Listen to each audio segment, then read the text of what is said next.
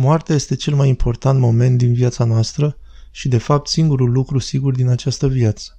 Importanța capitală a morții constă în faptul că după moarte nu ne mai putem pocăi, adică direcția în care decolăm în clipa morții rămâne neschimbată.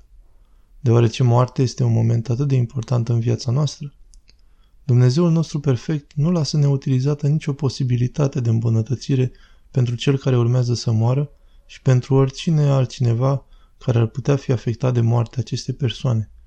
Totuși aici intervine libertatea noastră umană care poate strica rău lucrurile.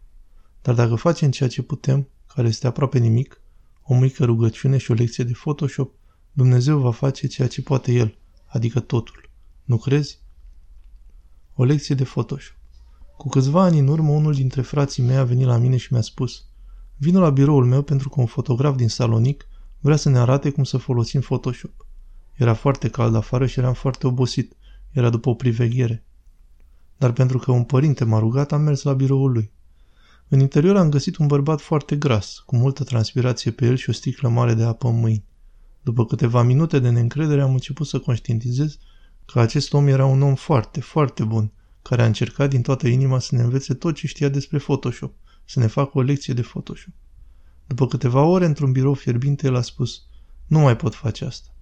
I-am spus, dar nu ar fi trebuit să o faci. Ar fi trebuit să te oprești mult mai devreme. După un timp ne-a spus, am făcut-o pentru că sunt dator față de Maica Domnului. Pot împărtăși o minune care mi s-a întâmplat? Am început să fim foarte atenți. Ce minune? El a început. Când eram foarte mic, doar un copil, mama a fost diagnosticată cu o boală terminală. Lucrurile erau atât de grave încât toată lumea știa că va muri. Nu mi-au spus pentru că eram foarte mic. Cu toate acestea, într-o seară am fost în camera mea și am auzit familia vorbind despre mormântarea mamei mele, cum va fi, ce să facă, detalii de genul acesta. Atunci am ieșit din patul meu și am îngenunchiat în fața icoanei Maicii Domnului și m-a rugat din toată inima mea de copil mic, spunând, Maica Domnului, te rog, nu-mi lua mama, pentru că nu sunt gata încă. Și mama nu a mai murit. Anii au trecut. Medicii erau nedumeriți deoarece toate analizele au arătat că mama ar trebui să fie moartă, dar era foarte activă și avea grijă de copii în fiecare zi. Într-o zi a trebuit să intru în armată. În Grecia, la acea vreme, armata era obligatorie. M-am dus într-o insulă cu unitatea mea și cât am fost acolo, într-o noapte am văzut o lumină imensă, fără margini. Era alb, alb, alb, iar în interiorul acestei apariții era un bărbat care iradia această lumină și din care emana o iubire imensă.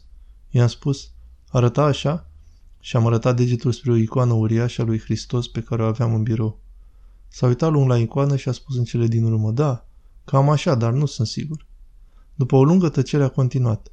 Apoi acel bărbat, plin de iubire, s-a apropiat de mine, s-a înclinat spre mine și mi-a spus, Ești gata acum pentru mine să o iau pe mama ta? Și am spus, da. Și apoi m-am trezit. Dându-mi seama de cele întâmplate, am început să strig, nu, nu, nu. Imediat am primit permisiunea de la unitatea mea să mă întorc la Salonic. Am ajuns acasă târziu seara și am sunat la sonerie. Mama a deschis ușa. Ești bine? Am răspuns. Da, a răspuns ea. Nu ești bolnavă? Nu, de ce întrebi?